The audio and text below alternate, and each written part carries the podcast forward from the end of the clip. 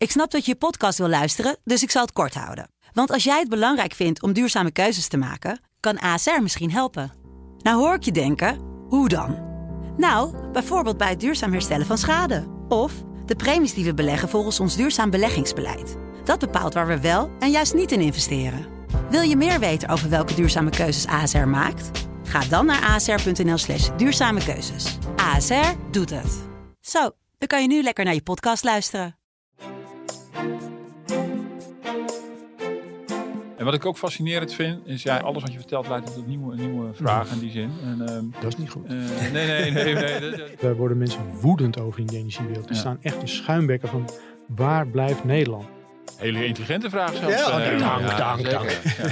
Dit is Kwestie van Centen. Een podcast van de Financiële Telegraaf met Martin Visser en Herman Stam. Een heel hartelijk welkom in een eh, bewogen weekje, Martin. Want eh, Piet Schrijver is overleden. Nou, dat zegt jou denk ik helemaal niks. Eh, Zeker wel. Nee, de, de beer bollen van de van, de beer van de meer. Ja, die is uit de tijd dat ik nog van voetbal hield. En voetbalposters aan mijn, in mijn jongenskamer had hangen. Ja, die tijd is er wel ooit geweest. Prachtig portret in de krant vandaag van eh Jury van der Buske. We moeten er even bij. Ik ga hem straks nog even appen, want ik heb het echt met heel veel... nou, plezier zeg je bij zoiets niet, hè? Maar, nou, Dat kan toch? Ja, Ja. veel plezier gelezen. Maar er was natuurlijk ook en de Queen. Ja. Amber Bernard Shaw. Eh, weet je die nog? Ik ben gewoon ook heel diep gegraven. Ja, met, eh, Ook overleden deze ja, week. Maar dat ja. sneeuwt allemaal een beetje onder. Eerst de Ja. Amerikaanse pers, een, een grote nieuwsanker, die is overleden. Oh, ja, ja, ja. Oké. En de. Queen, nou, dan Ja. vind je, je begon al te praten eigenlijk voordat de uitzending begon. Eh, ik heb hier niet echt een heel erg eh, koningsgezind iemand eh, tegenover me. Volgens mij, eh, wat een aandacht, zei hij. Eh, Nou, ik begrijp wel dat het, ik begrijp zichzelf dat het wereldnieuws is. Ik bedoel, ik ben niet helemaal achterlijk, maar ik merkte aan mezelf, ja, persoonlijk doet me helemaal niks. Ik denk, ja, dit, deze vrouw is er helemaal, helemaal in leven geweest.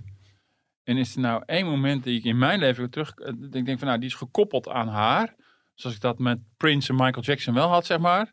Ja, niet. Ja, alleen maar de dood van Diana en die totale kille bedoeling van haar en de rest van het die vlag die niet half stok werd gehouden. Maar goed, eh, maar, eh, ik, ik ben hier een uitzondering. Want ik kwam vanmorgen met mijn zoontje de klas binnen. En zelfs die, die tienjarige jongetjes zaten allemaal over de Queen te praten. Ik Dus dacht te eh, huilen. Nee. Nee, nee, nee, nee, nee. Maar eh, nee, ik ben hier ik ben een totale uitzondering. Oh. Maar, eh, Hey, en economisch gaat het nog iets betekenen als nu eh, Prins Charles eh, Ja, aan het roer staat? Een, kli- Ja, een dat- klimaatkoning krijgen we toch? Echt een klimaatlobbyist ongeveer. ja, eh. nou ja, en of ja, economisch, ja, of je nou rechtstreeks. Dat, dat vind ik ingewikkeld. Ik Hmm. bedoel, Ik kan me wel voorstellen, en ik denk dat dat sentiment, dat begrijp ik natuurlijk wel. Dat iemand die er zo lang is, eh, ja, die in staat om zo lang te blijven zitten en zo lang te blijven leven. Ja, dat is natuurlijk een ongekende continuïteit. En zeker in tijden van politieke turbulentie. Eh, wat we in Europa hebben en zeker ook het Verenigd Koninkrijk, eh, is het wel eens misschien een soort anker. Ik bedoel, al was het maar gevoelsmatig. Of het echt een anker is, dat weet je natuurlijk nooit. Want we horen helemaal niks over wat er achter de schermen gebeurt. En eh, dus in die zin is het ook alweer spannend als er zo'n wisseling, Ja, wisseling Nieuwe is. premier, nieuwe koning. Ja. Nou, dan gaat wel wat Ja. gebeuren daar. Ja. Ja. Maar jij was helemaal ontdaan van de dood van de Queen. Nou, ik moet wel, ik, in mijn nieuwe functie doen we heel veel voorbereidend werk ook qua necologieën. Dus ja, goed. In haar geval zag je het wel een beetje aankomen. Dus ik ben eigenlijk al vanaf maandag eh, vrij, eh, vrij intensief bezig met Ja. eh, die verhalen. Dus ik had wel, Ja. donderdag was ik wel een beetje daar Ja. klaar mee. Nee, maar gek genoeg had ik dus met het overlijden van Gorbachev dus meer. Nou.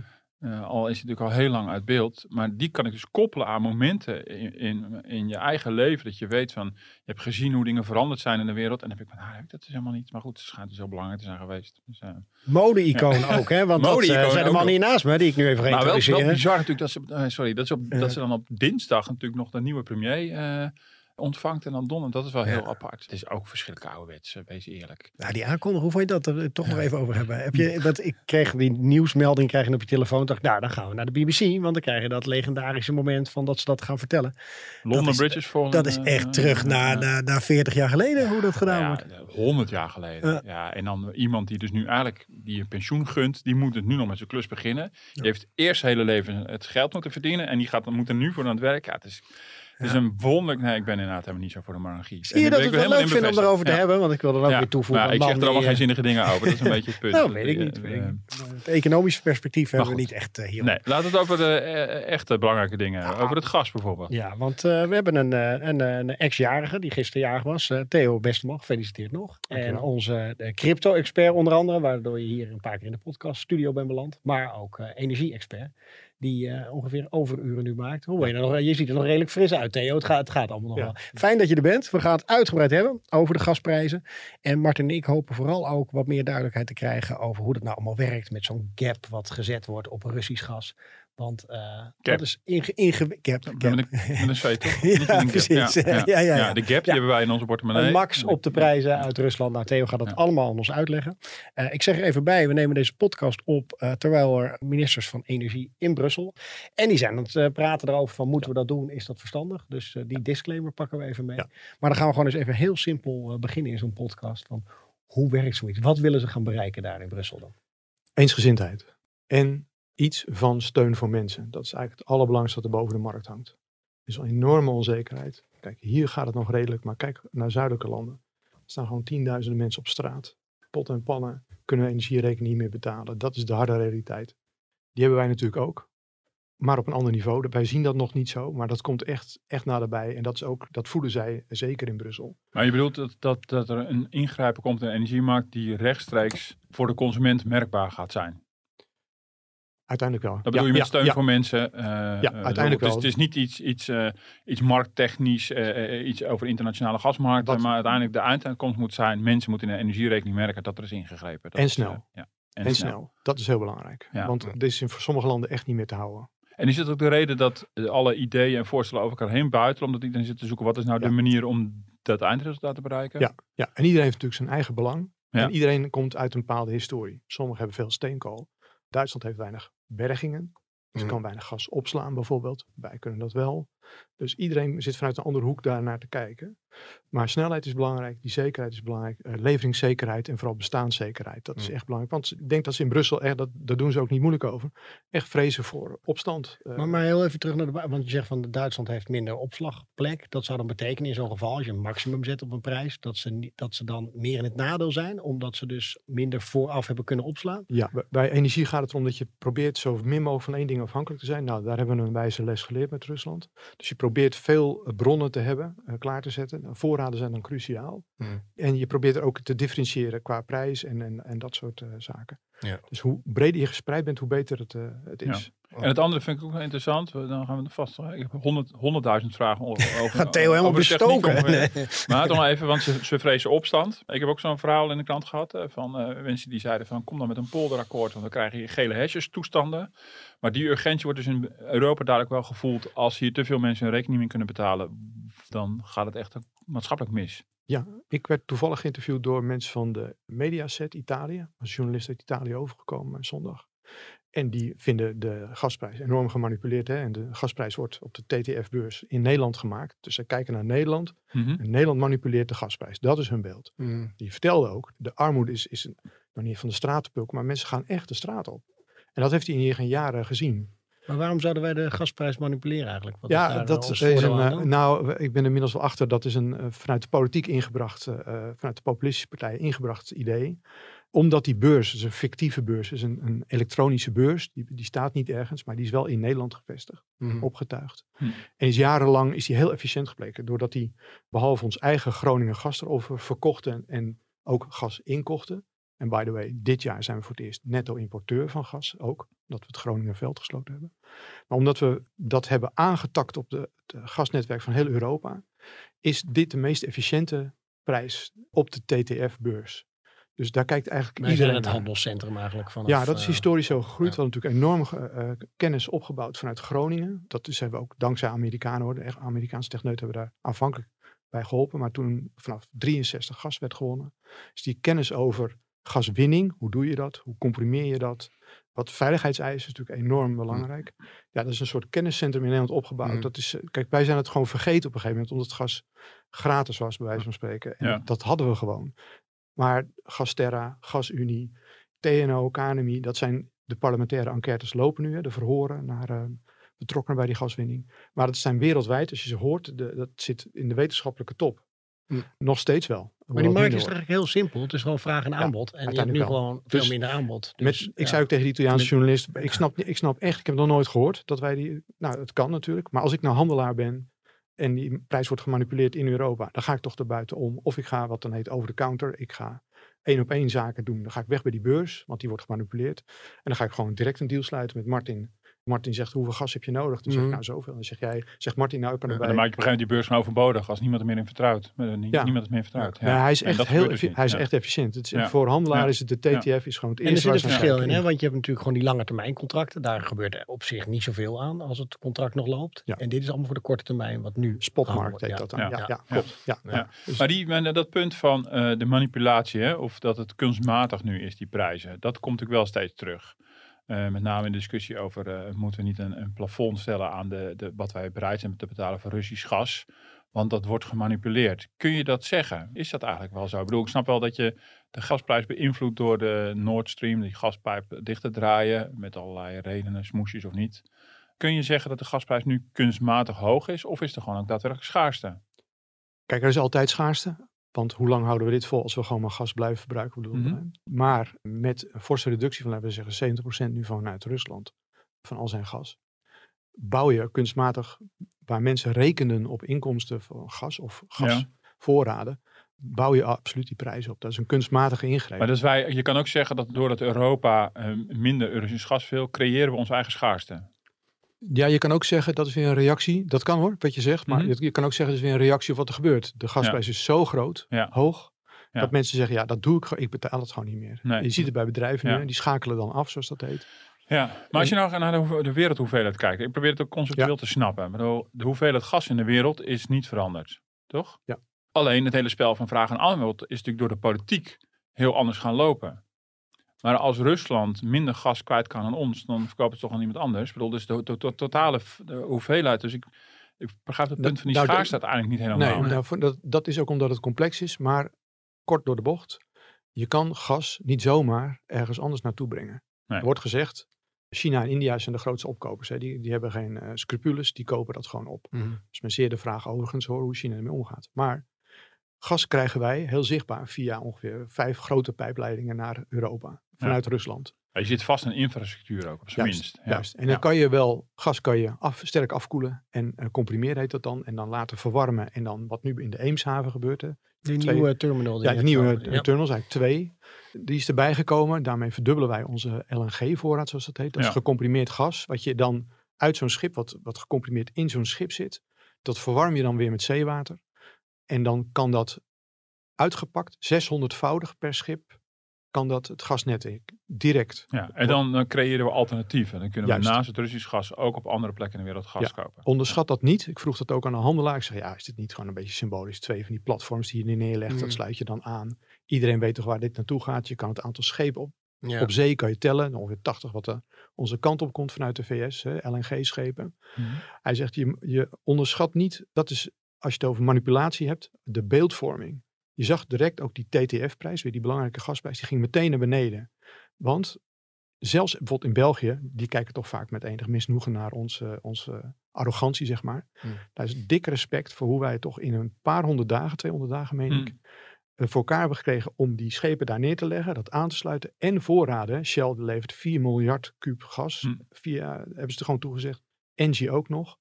We halen uit Rusland 6 miljard. Mm. Ja, dus dat is heel veel in verhouding. Ja. Ja. ja. Maar de tempo Ja. waarin dat eh, gebeurt, dat, dat, dat, ze dachten dat lukt Nederland nooit. Die zijn traag, bureaucratisch, zeker economische zaken. Dat, dat werkt niet. Dat Mm. gaat nooit lukken. En toen zagen ze, verdorie, eh, de eerste schepen zijn besteld en ze komen aan. En dat kan er gewoon in. Ja. Ja, dan zakt die prijs. Hij staat Ja. nu op 210. En ter vergelijking, 26 augustus, Ja. 350 ongeveer. Maar, Ja. dat, maar, zo- maar, maar je vertelde ook het verhaal van hoe dat nou kan, of dat het dan niet naar China of naar India gaat. Ja. Dan- en dan zeg je van ja, eh, dat komt vooral door die infrastructuur. Maar die infrastructuur is vooral op West-Europa gericht. Zeker. En het is niet zomaar even in Die is China ook of in historisch opgebouwd zo. Mhm. En daar hadden ze natuurlijk enorm belang bij. En eh, wij hebben altijd Russisch gas geïmporteerd. Zelfs als Nederland. Omdat wij dachten, ja, wij zitten in één groot gassysteem. Dus het is altijd handig om je te committeren aan die andere partij. Want dan zit je aan tafel met die andere partij. Je weet wat die gaat doen.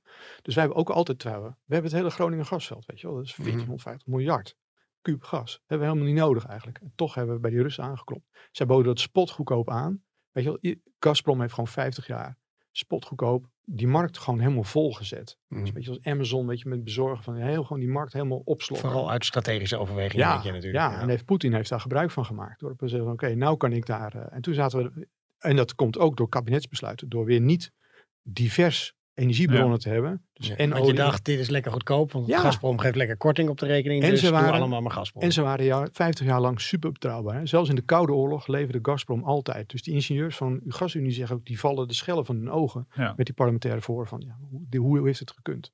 Hm. Maar dat is een van de redenen. Dus het ombouwen nu van gasleidingen naar China, dat gaat heel lang duren. en wie moet dat doen überhaupt? Want dat moeten de Chinezen of Russen zelf doen. Dan gaan wij ze toch niet meer helpen of wel? Ja, er wordt gedaan alsof Ja. China dat even gaat doen. Nee, China dat even gaat doen. Voor Rusland is China de, de belangrijkste eh, exportmarkt. Wij zijn ook heel belangrijk natuurlijk. Maar eh, andersom is Rusland is voor China maar de zevende partij ter wereld. En Chinezen zijn... Wie, is hun eerste partij? Oei, ik denk toch VS. En Europa sorry, ik heb ja, het niet scherp. eh, Martin ja. eh, weet. Mhm. Maar het zijn keiharde inkopers. Dat staan ze onbekend in de grondstoffenwereld. Hm. Hè? Dus niet te- vroeger al op, op kopen, kolen, et cetera. Ze kopen op de laagste punten in. Dat doen ze strategisch. En ze bouwen door de jaren heen hè, vanuit een idee. Wij hebben nooit haast. Ze laten zich nooit manipuleren door haast.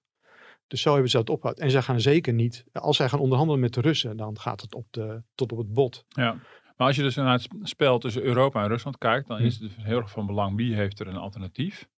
En als je het zo schetst, staat eigenlijk Europa sterker dan Rusland. Want wij zijn blijkbaar in staat om sneller alternatieven aan te spreken dan Rusland. En toch heb ik toch op zijn minst het gevoel dat we heel Ja. erg in de greep zitten van een politiek spel van Poetin. Nou, je haalt het laatst ook aan dat politieke spel. Als hij dingen zegt, dan zal dat in Oost-Europa. Geeft het natuurlijk een enorme klank. Zo, Ja. Oost-Berlijn, weet je, als je het daar hoort. Ik was in Berlijn laatst. Als je over Rusland begint, die hebben een hele andere connotatie bij Rusland dan wij.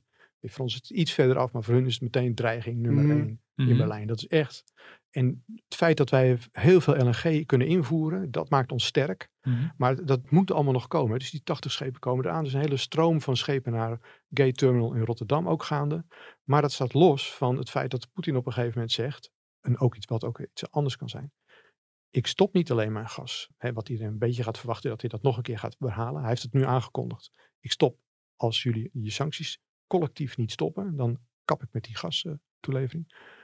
de vrees is bij handelaren. Hij gooit opeens de kraan massaal Precies. open. Ja. En Ah, het duwt die prijs omlaag. Ja. Ja, en dan zitten Ja. allerlei handelaren met short posities. En, eh, nou, echt, Precies, dan kan je dat ook schetsen. Want dat vind ik ook interessant. Want eh, de laatste tijd, eh, jij zit er iedere dag in en ik graas een beetje op dat, Ja. dat terrein. En ik, ik krijg steeds meer het gevoel, dit lijkt heel erg op de, op een beetje de financiële sector voor de bankencrisis. Absoluut. Verbondenheid met, met allemaal contracten en waarborgen. En Ja. eh, de dingen zijn ingekocht, maar eh, zijn ze betaald of contracten gesloten, maar ze hebben ze nog niet. Eh, hoe, hoe, hoe- hoe- kan je iets daarvan schetsen? Er zijn twee eh, vergelijkingen snel mogelijk.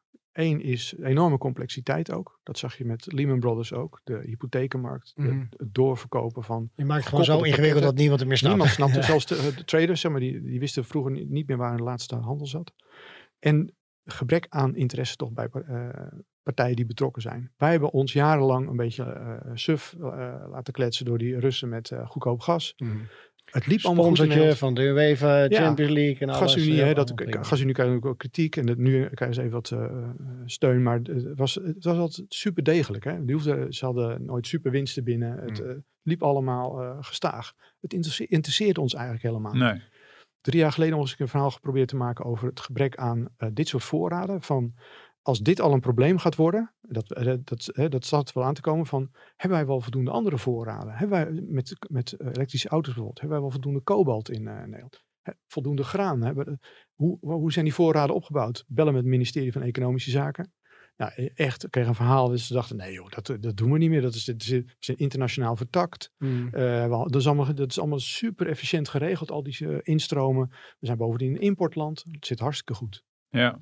Dus dat, dat zijn toch wel twee componenten Ja. die, die erbij zitten. Maar misschien wat dieper in te gaan op je, op je Ja, vraag. want misschien is dat het voorbeeld, hè, want ik, ik las dat ook van de week. Van eh, nu is het idee van Poetin, ik draai eh, steeds verder die gaskraan dicht en drijft de prijs op. En op een gegeven moment kan er het omgekeerde scenario gebeuren. Ik gooi het vol open en douw heel die prijs omlaag. Maar wat gebeurt er dan bij die, eh, die, die hele keten van energiebedrijven? Waar bestaat hun financiële risico dan uit? Heel veel. De markt is nu op zijn scherpst. Als ik handelaar ben en ik handel met jou, Mhm. dan weet ik niet of jij mij goed kan leveren. Dus ik ga, dat heet dan margin calls, ga Ja. ik vragen. Die margin calls heb je altijd. Hè? Dat is een, een soort waarborgsom dat jij mij ooit gaat leveren. En als het fout gaat, heb ik in ieder geval... Kan ik Ja, daar hebben we al een contract gesloten, Ja. maar er is nog geen, nog geen levering levering, geen fysieke levering is er nog niet. En als dat fout gaat, dan kan ik zeggen, ja, maar jij had bij mij een margin eh, eh, ges- gestort. Dat moet Ja. je, doe je wederzijds Ja, overigens. en die, die, En die call ja. ik dan. Ja, die, en die, die borg is natuurlijk op basis van de huidige krankzinnige marktprijzen. Maar spotmarktprijs gaat giga omhoog. Dus zeggen partijen die de hele dag doorhandelen, de UBS, de HBC, eh, zeg maar de, de Glencores ook, die zeggen, ja, ik wil veel meer borg voor, voor jou, Martin. Mm, want ja. eh, ik- ik- Het risico is die- gewoon te Die, groot. die Ja, 200 ja, miljoen ja. die jij hebt er staan, dat is echt veel te weinig. Ja, En dan gaat het om echt grote bedragen. Hè? ja, En dan krijg je dat gevreesde stapeleffect als je met Lehman Brothers had. ja. Als jij weet dat bijvoorbeeld, eh nou Glencore zou kunnen, maar eh, de, laten we zeggen dat UBS of zo, zo'n grote partij, dat die, als je weet dat die niet kan leveren, dat is als, eh, ja, ik vind die film fantastisch, Margin Call. Mhm. Eh, dat ze gewoon, dat, dat, dat gaat over de, moment, de, de nacht en de ochtend dat ze ontdekken dat het fout gaat. ja. En dat ze op alle, al hun hypotheken eh, Ja. op de markt, beleggingen op de hypotheek Ja, je moet ook, net als bij de financiële sector, moet je blijven vertrouwen dat jouw tegenpartij Ja. gaat doen wat hij heeft beloofd. En En, als dat hij er- in staat is om het te kunnen betalen. En als iedereen ruikt, hè, ruikt Ja. al de angst, weet Ja. zeg maar, op de markt. Als dat, als dat ernstiger wordt, Ja. ja. dan gaan die margin calls sowieso omhoog, dat weten ze. Dan haken sommige partijen af. Maar als dat dan, dan leidt dat tot omvallen. Want jij kan Mhm. dan bijvoorbeeld mij niet meer betalen. Dan Ja. val jij om. Ja. Eh, maar ja, ik zit verbonden, stel ik eh, een grote bank ben. Ik ben verbonden met ha- half Nederland qua netwerk dan bijvoorbeeld. Ja. Die zeggen ook, wat betekent dat voor mij? Nou, Ja. dat, dat hoeft... Als je het boek over de Lehman Brothers terugleest, dan zie je dat het ging natuurlijk eh, in een aantal maanden. En aanvankelijk eh, dacht je, nou, het valt wel mee. Op een gegeven moment ging het stapelen. En dat stapeleffect, ja, dat is volgens mij ook iets wat ze echt in die energieraad van nu Mm. echt proberen te voorkomen door te gaan eh, een soort wie- wir schaffen das. Hè. Dat, Ja. moet, dat moet er gewoon komen. En hoe dat geregeld wordt, dat maakt niet uit. En, dan, zeggen, en als Poetin in staat zou zijn om met plots opendrijven van een Ja. gaskraan die prijs weer keihard omlaag te duwen, dan heb je dus allemaal financiële afspraken gemaakt op basis van krankzinnige prijzen die helemaal niet meer eh, in de praktijk zouden zijn. er ontstaat meteen paniek. Ja. Dat onderschat dat niet. Hè. Dus, dus dat mensen, de handelaar worden alle weekendverloven worden ingetrokken. Is meteen helse paniek op de markt. Ieder, alles moet zich weer zetten. Ja. Dan kom je toch weer terug aan het begin. Het, het is niet zoals bijvoorbeeld op een eh, pak een beet een, eh, een goudmarkt. Het is relatief simpel. Dit is een hele complexe markt. Alles Ja. hangt met elkaar samen. En zeker in Europa. Weet je, de Spanjaarden, wat, wat moeten die? Die zijn niet per se aangetakt op ons gasstelsel in Noord-Europa. dus die denken, ja, wat, wat moeten, wij, wij gaan goed. Mhm. Eh, Italië is, is direct een gigaprobleem. Die hebben heel veel gas van Rusland. Dat systeem gaat zich dan in een paar dagen heel hard op en neer. Die volatiliteit zal, zal Ja. extreem zijn. ja, en dat kan leiden tot het omvallen van bepaalde partijen Zeker, in die keten. Ja, en, Ja. en as we speak, hè, we lopen er makkelijk overheen. Maar as we speak gaan natuurlijk tientallen bedrijven in Europa nu failliet aan die energiekant. Dat zijn kleintjes, Ja. maar die gaan allemaal over de kop. Ja, allemaal bedrijven waar de meeste mensen misschien nog nooit van hebben gehoord, Juist, maar die ergens ja. een rol spelen in die keten. En wat ik ook fascinerend vind, is ja, elk, alles wat je vertelt leidt tot nieuwe, nieuwe vragen in die zin. En, ehm, Dat is niet goed. eh, nee, nee, nee, nee dat, dat- ik, ik realiseer me hoe dat Op klinkt, maar zo bedoel ik het niet. Nee, om, eh, om het onderwerp nog verder eh, af te kluiven, zeg maar.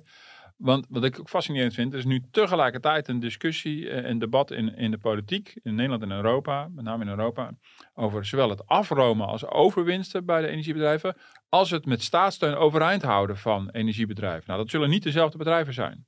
Eh, en nu hebben we het over een beeld van dreigende Lehman Brothers-achtige scenario met eventueel omvallen. Maar er is ook sprake van allerlei overwinsten. Ik bedoel, maar waar zitten nou die risico's in die keten? En waar zit nou die, die, die vette winsten die afgeroomd kunnen worden Mhm. in de keten? Waar, waar zitten we dan ergens in die hele even, eh, Ja, om met leverantie? dat afromen te beginnen, dat is maar wat je wil politiek gezien. Mhm. Kijk, in die Dit- Dit gashandel... ligt ook op tafel hè, nu met, Ja. bij de ministers Ja. om af te romen. Ja, ja, ja. En, Maar wie wordt, wie wordt, wat, wat voor soort bedrijven worden nu op dit moment rijk van deze situatie op de gasmarkt? Nou, sowieso de, de grote handelaren, de, de, de, de bekende de Trafigura's, de, de, de, de Glencores, de grote, maar die zijn niet genoteerd. Dus daar, daar hoor je niet zo, eh, Mhm. meestal, meestal niet zoveel van. Maar daartussenin zitten partijen die niet noods, dus de Shells en, en et cetera, die winnen gas. Shell is de grootste LNG-handelaar van de wereld. Die winnen ook gas. Shell heeft een groot platform in Australië liggen op dit moment, Prelude. Maar daartussenin zitten nog handelaren. Ja. Eh, die hebben niet noodzakelijk fysiek gas zelf in huis. Die handelen alleen wat, eh, met jou. En dat zijn honderden partijen. En dat, is echt, dat maakt die markt ook heel liquide, zeg maar. Dat dan. Ja. hè. Dus veel vraag en aanbod en veel volume, et cetera. Dat- Dus scherp, je kan denken scherpe prijzen. Daarvan kan je zeggen, waarom zouden we die mensen die geen, ons geen fysiek gas leveren, waarom zouden wij die zulke winsten laten maken? Wat heeft dat voor zin? Ja. Dat is dus één ding. Eh, je kan ook zeggen van, er wordt ook gesproken over een solidariteitsbijdrage uh, aan partijen als Shell, hè, die dus werkelijk gas leveren. En uh, daar wordt gevraagd van, joh, kom op met het recordwinst afgelopen kwartaal, ja. hè, dus voor Shell. Zonder dat ze er iets extra voor hoeven te doen. Mm. Kom op met dat geld. Kom met een solidariteitsbijdrage. En dat geld dat zou dan uiteindelijk bij de huishoudens in Europa moeten belanden, toch? Ja, dat, het idee is dan per land ja. inderdaad. En dat zou dan een, een, mooie route zijn, waardoor het ook zichtbaar is voor verschillende landen. Ook van, ah, dan, hiermee doen we ook iets effectiefs voor, uiteindelijk voor onze burgers. Dus mm. dan, dan kom je terug op het eerste punt van ja. dat, dat reizende gevoel op straat van jongens, dit gaat niet goed. Kan je meteen laten zien, kijk, ze dragen bij. De maatschappijen overigens, zelfs die uh, het winnen, die zijn niet van plan. Uh, en de tussenhandelaren, dus vaak, ja, dat zijn partijen in Londen met een, een gold-plated ding op een uh, pui. Ja. Die zie je niet, die Dan hoor je niet zo makkelijk Hoe ga je die pakken? voor ja, regelen. Die hebben een, een, fiscale zetel uh, ergens ja. Uh, ja, Bovendien moet je, als je, als je dat, dat angstaanjagende beeld schetst, moet je ook afvragen of het verstandig is om bij die bedrijven dat te gaan afromen. Misschien hebben ze die buffers heel hard nodig als het allemaal dat, zo dat, in elkaar dondert. Toch? Dat stellen ze ook. Kijk, want Van Beurden, van Beurden zei laatst bij de kwartaalcijfers, zei hij van ja, ik, vind allemaal, ik ben tegen. Hij is valikant tegen. Het drukt de investeringskracht. Hij zegt maar vergeet niet, uh, in 2020 hadden wij een, een, een, een, verlies van 21 miljard, ongeveer, mm. dacht ik uit mijn hoofd, dividend moeten inkorten. Giga, dus Shell kortte nooit zijn uh, dividend in, dat is super degelijk. Uh, opeens moest dat ook, dus hij zei, wij hebben die buffer nodig. Veel, en veel um, partijen moeten, en de energiedeskundigen die zeggen ook al jaren, dus de, zolang ik het nu al doe, roepen die dat. Wordt veel en veel te weinig geïnvesteerd in nieuwe infrastructuur. Hm. Pak een beetje, Groningen uh, wordt leeggehaald. We hebben nog 130 velden op zee. Nou, die liggen daar, maar dan moet, je moet in die pijpleiding investeren om het eruit te krijgen. Mm. En gasvelden raken ook leeg. Het is niet dat je het eeuwig kan uh, oppompen. Op een gegeven moment moet je zeggen, moet naar een volgend veld. Ja, maar wat ligt daar dan? Ja, niks. Zo'n stallage bouwen, uh, wat, wat er nu binnenkomt, hè, dat is een miljoenen business. Hè? Ja. Dus uh, Maar je zou zeggen, dus als je gaat afromen, kan je beter in die infrastructuur eh, doen dan bijvoorbeeld eh, de consument eigenlijk tegemoet komen. Want uiteindelijk heeft hij daar meer profijt van als je het in infrastructuur stopt, die afroming. Uiteindelijk wel, maar dat, dat kan, zoals ik er naar kijk, kan dat echt niet. Het moet nu gewoon snel geregeld. Die consument moet nu, die Ja. moet gewoon binnen twee, drie weken echt zicht hebben op richting winter, want het gaat nu echt komen. Ja. Ik kan dit gaan, gaan redden. Voor mijn Ja. gezin, mijn kinderen, et cetera. Het is echt paniek hoor. Mhm. eh, Maar je hebt, het, is wel, het is wel wonderlijk hè, dat je tegelijkertijd een situatie hebt van allerlei partijen die aan het omvallen zijn. Die zijn van allerlei bedrijven die, die wij helemaal niet met naam kennen. En die allemaal een schakel zijn in dat geheel, die vallen om. En tegelijkertijd worden er enorme winsten ge, De- geboekt. Het is ook heel wonderlijk, Ja. toch? Heel, eh, ja, ja. En die winsten kunnen wel gaan afnemen nu, want de gasprijs is aan het dalen. Ja. Eh, dus dat kan. En daar Ja. reken, rekenen die, Ja. bedrijven natuurlijk ook wel een beetje op. Van Ja. dat, dat, dat zal wel meevallen. Maar daarachter ligt, en dat is misschien ook wel interessant, eh, er is geen duidelijk beleid hierop. Hè, als, als von der Leyen zou kunnen aankondigen vanavond of eh, dit zijn de volgende 50 punten voor de komende drie jaar. Dat gaan we doen, zo gaan we investeren. En ik heb ook een, een bondje met de bedrijven die het gaan doen. Ja. Pak hem weet. Er zijn niet zoveel hele grote gasleveranciers. Hè. En, eh, ehm, we hebben iets van 44.000 eh, oliebedrijfjes en, en olie- en gasbedrijven. Eh, dat is veel, dat is allemaal een klein spul. Maar de echt grote leveranciers zijn, zijn er maar beperkt. Als zij een deal kan sluiten met die, maar dat is natuurlijk lastig vanwege mededinging. Ja. Maar ik heb in ieder geval de ruggensteun van de Engies, van de Shells, van de BP's, et cetera. Die doen allemaal total. Die doen mee. Ja, dat zou een enorme Ja. steun eh, betekenen. Maar dat moeten ze toch al binnen hebben eigenlijk. Dat moet ze al binnen gaan zitten. Maar als je dat dan Ja. koppelt met een, met een duidelijke eh, plan, je, een veel jaar, een meerjarenplan, waarbij je ook die eh, investeringen meeneemt, ja, dan, eh, Ja. dan, heb je, dan zegt die handelaar, oké, ik zie nou waar het naartoe gaat, dan kan die prijs omlaag. En je noemde er even uh, Ursula von der Leyen, zijn commissie, voorzitter van de Europese Commissie. En die zeiden deze week uh, dit over. This is what is expensive because in these peak demands, the expensive gas comes into the market. So what we have to do is flatten the curve and uh, avoid the peak demands. We will propose a mandatory target for reducing electricity use at peak hours. And we will work very closely with the member states to achieve this. Je mag geen grappen meer maken als een Duits eh, Engels praat, toch? Ik moet altijd een beetje half lachen, maar dat is eh, van the boat is sinking. Oh ja. What are you thinking about? Maar dat is heel Ik ongepast, hè? Ik weet, ik weet niet waar wij gaan dit heen. Mij viel op flatten the curve. Vind ik, hey, die ken ik nog voor de coronacrisis. Maar eh, hier komt de elektriciteit ook nog om de hoek kijken. hè. We kunnen nog, nog oeverloos langer en ingewikkelder maken. Want die heb je ook nog. Hè, de elektriciteit en de gasprijs die, die aan, elkaar, aan elkaar verbonden zijn. Maar in ieder geval Ursula von der Leyen heeft een reeks aan voorstellen gedaan. In Europa wordt er al veel langer gesproken. Nederland was tot voor kort ja, al een beetje overal tegen voor, voor mijn gevoel. Eh, het begint een beetje te draaien. een van in de oogspannende dingen eh, is het prijsplafond. Uh, dat, dat, ja, dat, dat, daar schrijf je al veel over, daar lees je heel veel over. Maar tegelijkertijd heb ik soms wel het idee dat, dat iedereen iets anders lijkt te verstaan onder het prijs, prijsplafond. Wat, wat, wat zijn de, de grote lijnen wat betreft het maximeren van de prijs? Wat, wat zie jij voor kansrijke voorstellen? Ja, ja, het zijn eigenlijk in het begin twee dingen. Mm je kan de leveranciers cappen, dus daar een prijsplafond op zetten. Zo, vooral tegen Poetin. Wij kopen, eh, laten we zeggen die 210 is nu, wij kopen het gas niet meer in uh, uh, boven 100 euro per ja. megawattuur. Um, dat is aan de ene kant, dus dan mm cap je die producenten. De inkoopprijs. Ja, ja, ja. en dat kan echt zijn effect hebben natuurlijk. Maar daar kunnen we het zo over hebben, want mhm. er zit ook heel veel negatieve effecten aan. En die worden ook meteen genoemd. En je kan zeggen, energiebedrijven uh, mogen maar zoveel gaan leveren. dat zie je nu ook in, in het Verenigd Koninkrijk. Uh, worden ook echt gecapt tot uh, ja. 2500 Frankrijk ook geloof ik. Ja, ja er zijn, iedereen kijkt ernaar. PvdA GroenLinks wordt dat voorgesteld. Ja. En, ah, ja, ja. Maar dan grijp je rechtstreeks in op de rekening. Je kijkt heel moeilijk. Ja. Je vond het een raar Of, Nou, eerst zien. Dan oh, ja. Maar dan grijp je dus rechtstreeks in op, op, de, op de rekening, zeg maar. En ja. ja. van de consument. En in de andere, dan grijp je in aan het begin van de keten. Ja, uh, en de, de eerste wat je noemt is uh, praktisch. In de zin dat dan de prijs uh, daalt voor een consument. Dat is prettig, die heeft zekerheid ook. Dan is de vraag, hoe ga je dat financieren? dan kan je zeggen, ja, want dat is het probleem van het kabinet op dit moment. Hoe ga je de juiste gezinnen met weinig inkomen, hoe ga je die steunen in, in hun inkomen? Um, nou, dat is heel lastig. Uh, blijkt uh, met subsidies en uh, allerlei toeslagen kan dat niet meer. Dus dat is, dan, maar dan biedt dat een, een, een mogelijkheid. Dus dan zet je de prijs op, op die manier ja. voor die consument. En dan moet je aan de andere kant natuurlijk die bedrijven gaan subsidiëren. Want het moet ergens vandaan komen. Ja, nee, en ook de nieuwe premier in, inderdaad in, in het Verenigd Koninkrijk zei al, die heeft het ook meteen, dit is een van de grote onderdelen van haar plan om, om de consumentenprijs te, te maximeren. Mm. Maar die andere, die andere, dat andere prijsplafond, dat gaat ook meer, echt meer over de gasmarkt. Ja. Daarvan denk ik met mijn boerenverstand, maar ja, als je niet bereid bent om, om 210 te betalen, dan betaal je toch niet? En dan koop je toch niet? Ja. Bedoel, maar blijkbaar is het heel ingewikkeld om met elkaar te zeggen, wij vinden het een absurde prijs, we betalen gewoon niet. Dat, nou ja, dan krijg je nogmaals weer die complexiteit en die enorme verwevenheid van partijen. Stel dat je een Uniper bent, je zit in een hartje Duitsland met, je, met je centrale. Een Uniper is wat? Is een, uh, een elektriciteitscentrale. Mm Um, en die, die, staat ook al bijna op omvallen. Die heeft gewoon de laatste jaar geloof Die heeft al steun geloof ik. Hè? Ja, 11 miljard. En dat is ja. ronde al aan ja. steun. En dan komt waarschijnlijk nog. Nou, Stel dat je, dan zit je helemaal verknoopt in dat netwerk van gaspijpleidingen. Ja. Dan kan je zeggen, nou weet je wat, ik hoef jouw gas niet meer via dat pijpleidingen, Europese uh, systeem. Ik ga ergens anders halen. Ja. hoe ga je dat organiseren dan? Ja.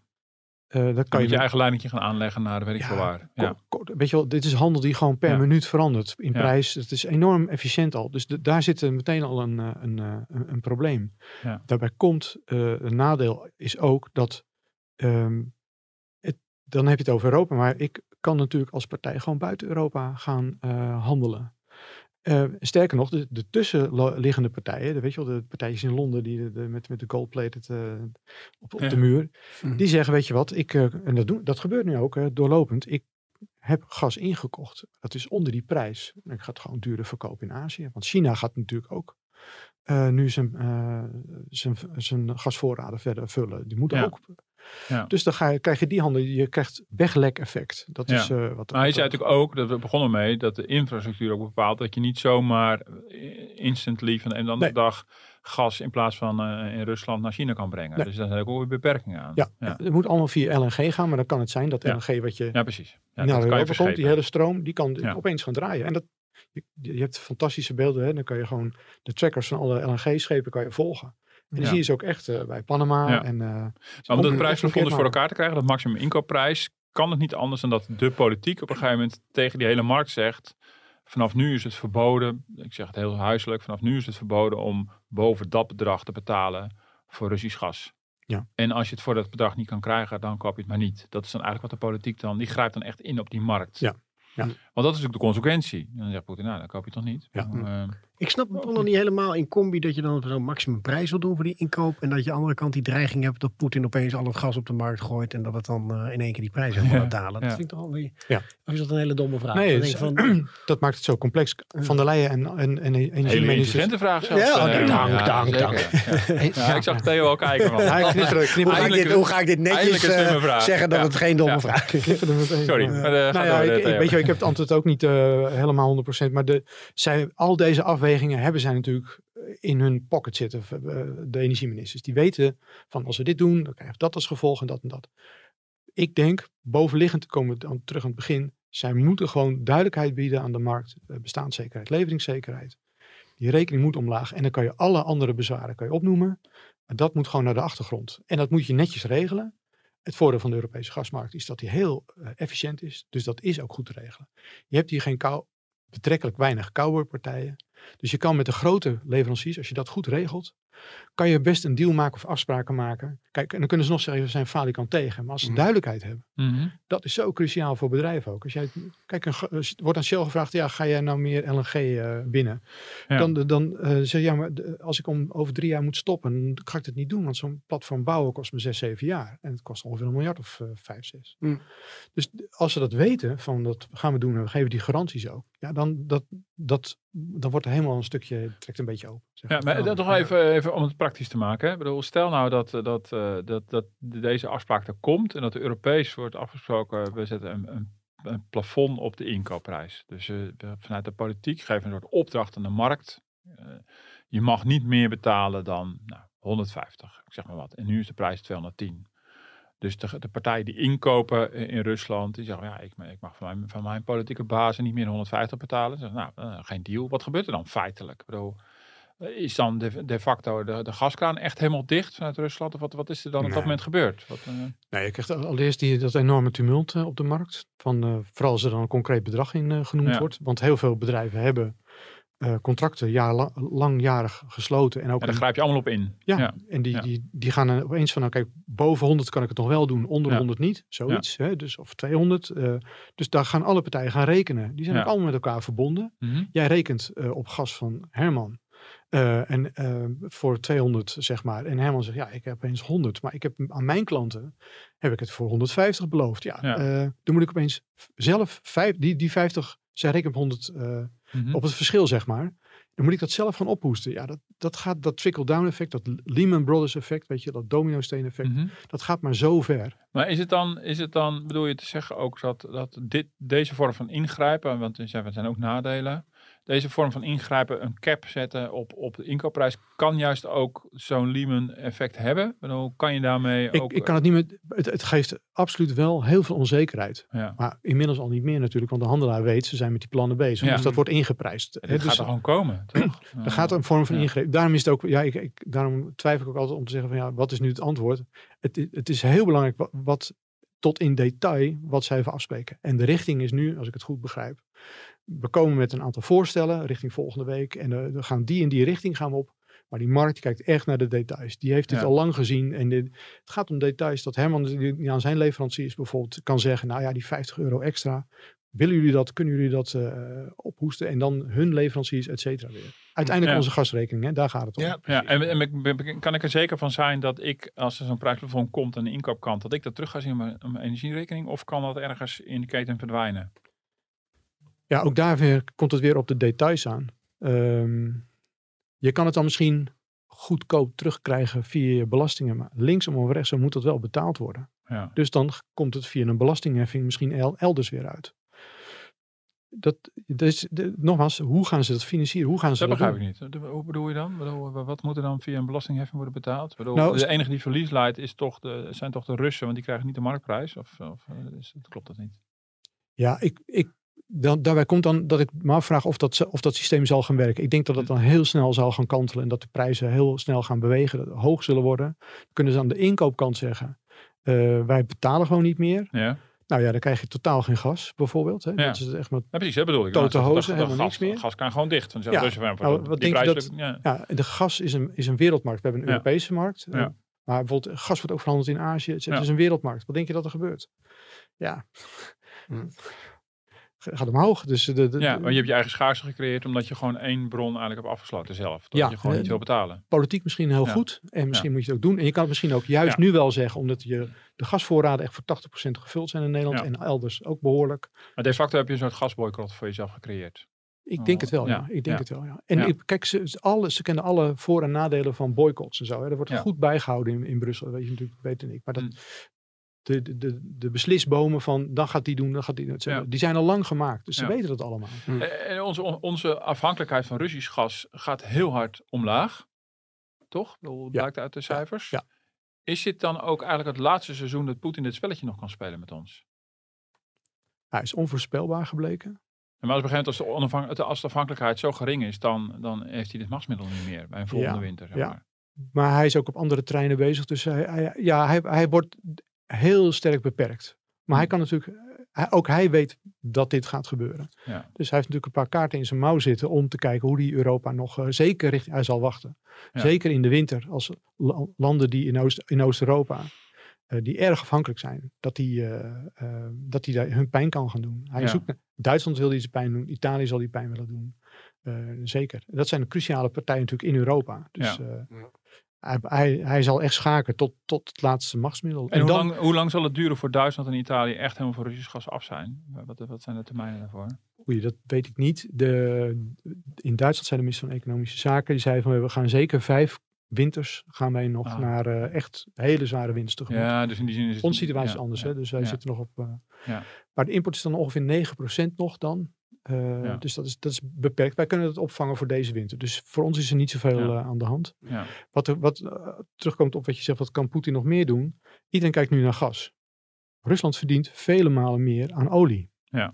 En olie zit niet vast in een, deels niet in een buizensysteem. Nee. Je kan olie, dat kan je, juist. Dus eh, daarom, eh, een van de dingen die nu ook op tafel ligt, maar eh, onze correspondent Alexander Bakker zit er bovenop, zeg maar. Maar die vertelde ook dat dat, dat is echt een heel teerpunt. Heel veel landen durven dat niet aan, zo'n zo'n olieboycott. eh.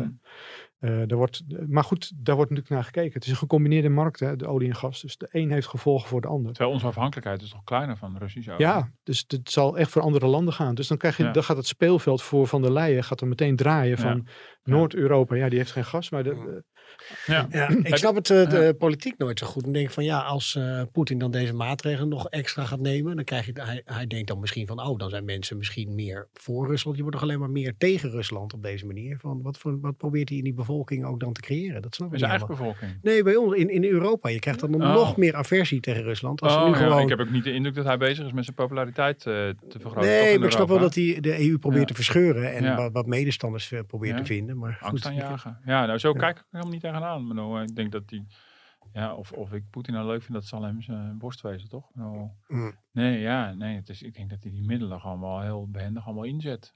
Nou, misschien Ja. uiteindelijk niet. Als het zo Ja, uitpakt dat lange je steeds minder Russisch gas gaat gebruiken. En dat Ja. je dan eh, Ja. daar een versnelling in ziet. Ja. Ja. maar je ziet de worsteling van Europa daarmee. voor Poetin geldt, hoe ziet een gemiddelde Rus of die meer of minder gas eh, doorstuurt? Niet. Nee, Dat kan je niet zien. Nee, Nee. dus, Dus, eh, bevolking is. Nee. Ja. Wat, wat, wat, wat je in die sector wel le- leest en hoort ook, is dat er in toenemende mate een tekort is aan componenten. Het gedoe met die Siemens eh, turbine, hè, waarvan hij dan zegt, eh, die doet het niet. En Siemens zegt, dat ding is net helemaal gerepareerd, is vernieuwd. Eh, niks aan de hand en ze kunnen het beste repareren. Maar je doet aan alle kanten hoor je dat er zijn softwareproblemen, er komen geen updates meer. Er zijn onderdelen, de chips et cetera, hebben ze hebben tekorten aan. En dat wordt een beetje op zijn Russisch opgelost, hè, dus houd je touwtje. Maar gaan, zij moeten ook de winter nog door. En zij moeten Hmm. ook een herstel. eh, in de gaswereld moet je altijd, gaat je gassysteem ongeveer, als ik het goed zeg hoor, ik hoop dat ik het goed zeg, twee, soms twee maanden er gewoon uit. Dat is gewoon standaard, omdat het zo complex is. Als je in West-Siberië zit, hoog, dat is echt, weet je, als kou, eh, moet- als je al die systemen moet vervangen en je hebt geen onderdelen meer. Dat is echt, moeten we nog maar eens zien hoe dat werkt. Ik eh, denk dat, eh, dat eh, Theo maar eens op reportage moet. Ja, nou, hij dus moet- in december. Hij zit nu ook al op hete kolen, daarom ga ik er een eind aan breien. Want ik Ja. weet dat hij ook nu op reportage moet voor een verhaal. Dus nou, dank Theo. We hebben nog, volgens mij, Martin, we hebben allebei nog wel honderden nee, ik vragen heb aan niet, Theo. niet- ik heb niet alle honderdduizend vragen gesteld, maar ik vind het toch wel heel, heel verhelderend. Ja, Ja. Ik kijk heel naar die politieke kant en denk van, maar ja, maar hoe waar gaat het inhoudelijk nou precies om? Je moet echt die markt begrijpen om te snappen welke instrumenten kansrijk zijn en welke instrumenten. En dat is natuurlijk de vraag nu uiteindelijk van, gaan we als consumenten het ook echt merken? Ja. En, en mijn indruk is wel dat de, de urgentie in, in de andere landen in Europa groter is dan in Nederland eh, tot nu toe. Ja, Dus, dat eh, is echt. Dus het is dat je over begin, maar da- daar worden mensen woedend over in de energiewereld. Er Ja. staan echt de schuimbekken van waar blijft Nederland? Hè? Ja. Je, je zegt geloof eh, ja, nu pas komen die spotjes over minder lang douchen. Isoleren, elke kuub gas die je minder verbruikt, weet je, daarmee raak je Rusland. Dat is goed voor Ja. ons. Ja. En we, zijn een beetje naïef. eh, We hebben het al lang geleden in onze podcast gezegd, Heel goed. Martin? Dat we Ja, minder, tuurlijk, minder tuurlijk. douchen om Nee, maar de- Poetin buiten de Ja, deur te ja, houden. zeker. Ja, Iedereen ja, vraagt, de, Alexander had het ook over de correspondent, van waar blijft dit kabinet? ja. Gewoon, en Ja. Nou, van de week had eh, Pim CD, onze eh, man van de video, Rutte ook voor zijn camera. En van tevoren hadden we het ook over. Ik zei, een van de dingen die mensen zich afvragen. Wat moet ik nu doen Ja. als ik financieel klem kom te zitten? En dan zegt Rutte doodleuk, wacht op Prinsjesdag. Nou, en Pim heeft op meerdere manieren diezelfde vraag gesteld. En het antwoord is steeds, wacht op Prinsjesdag. Stel nou, ik ben een modaal gezin. En ik kan in november niet meer rondkomen eh, met mijn eh, gezin. En ik zou niet meer weten hoe ik moet, wat ik moet doen. Wat adviseert u die mensen dan? Ja, maar ik ga nu niet vooruitlopen op Prinsjesdag. En daar, daar, zitten, daar proberen we echt ook dit soort vragen te beantwoorden. Maar Maar ik ga er niet op Maar vooruitlopen. als mensen nu niet kunnen rondkomen, wat zou je die mensen adviseren? Ja, maar ik ga nu echt niet vooruitlopen op Prinsjesdag. Ik kan me voorstellen, als jij daar zit met een belachelijke energierekening van gekkigheid niet weet hoe je eigenlijk aan de kamer moet knopen, dat je gek wordt. Andersom, ik eh, heb de redactie pleidooi eh, gehouden om, eh, iedereen krijgt een, een tegemoetkoming nu. Hè? Ja. En er wordt ook over geklaagd van, eh, ik heb dat tegemoetkoming, sommige gezinnen hebben dat helemaal niet nodig. Die zeggen, ik heb een prima inkomen.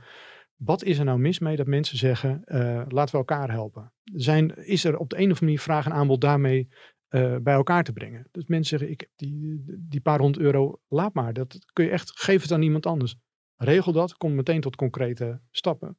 Ehm, is, is dat te doen? Want van het kabinet gaat, ga je het echt niet eh, Nee. meteen krijgen. Dus is dat in een lokaal te regelen of iets dergelijks? Moet ik cash mijn eigen bijdrage meenemen om naar iemand anders zijn huishouden te brengen? Nou ja, dat, met de, tegenwoordig kun je met apps, appgroepen en, en slimme systemen natuurlijk van alles bedenken. Er zijn genoeg eh, vergelijkers en, en energiedeskundigen die dit kunnen optuigen. Snel. Ja. Gaat, weer, het gaat weer snel. Maar goed, misschien gaat Europa wel een hele goede sier maken. Dat we opeens op die manier een eh, mooie compensatie Worden we hebben. gered door Goed, eh, Europa. Goeie Nou, PR voor nou, Brussel. dat nou gedacht? Hartstikke Ja. Nou, gelukkig hebben we ook nog de rondvraag. Nou, doe hem toch nog eventjes. Martin, hebben we nog iets op ons lever? Of, Nee, ik Is het lang in beslag genomen door het overlijden van de Queen.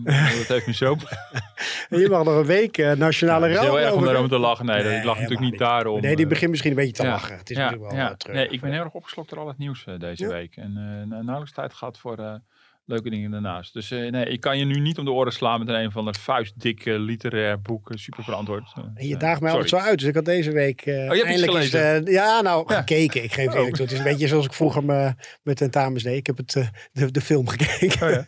maar eh, de Looming Tower. Theo, ken je die of niet? Je hebt het altijd over, over eh, 9-11, wat bijna op stapel staat. eh, zondag natuurlijk. En eh, alle heibel tussen de FBI en de CIA, waardoor ze eigenlijk eh, die hele aanslag niet goed konden voorkomen. En er is, en daar baal ik echt van als correspondent, dat had ik natuurlijk al veel eerder moeten weten. Er is een man, John O'Neill, die bij de FBI werkte. Die waarschuwde voor dit gevaar. En die werd niet echt serieus genomen, of Hm. niet serieus genoeg. En toen was hij op een gegeven moment zo klaar met zijn werk bij de FBI. Kreeg hij een baan aangeboden als hoofdbeveiliger bij eh, World Trade Center. Twee dagen in dienst. En toen vlogen de vliegtuigen Jemig. in de Ah, ja. toren. Zo. Indruk, nou echt kijken die serie. Hij is op Prime, Amazon Prime. En ik heb meteen daarna het boek besteld. Dus dat beloof ik daarna dan nog eh, te gaan lezen. Maar daar zit veel meer detail nog in van wat er allemaal misging tussen de Ah, ja. CIA en FBI. Dus vond ik wel mooi om bij stil te staan. Omdat Zeker, zondag ja. natuurlijk het Ja. moment is. Ja. Dat gezegd hebbende. eh, Eh, e-mailen. nou, ja, op, eh, als, je- als je het interessant van de podcast, dan nu beginnen door elkaar heen te praten. Dan laat dan duimpjes, sterretjes, vlaggetjes, toeters achter en, en comments. Ik bedoel, dat vinden we leuk om te horen, de comments. En, Mijn vader klaagt dat dat eigenlijk helemaal niet kan. Die zei vanochtend aan de telefoon, ja Martin zegt dat wel leuk met die sterretjes en die duimpjes. Maar hoe? Die man die zit al een uur op die app te drukken. Ja, Maar ik kan hem even hangt- uitzoeken. hangt ook een beetje van je podcast app af. Dus daarom zeg ik dat ook. Maar dat is niet, dat is niet overal. Maar bij heel veel kan je een review achterlaten. Maar als je vader gewoon keurig blijft luisteren en jou af en toe een schouderklopje geeft, Groot zijn we fan. ook tevreden. Ja. En eh, mailen op podcast.dft.nl. En dan zijn we er volgende week weer. Bedankt voor het luisteren. volgende week.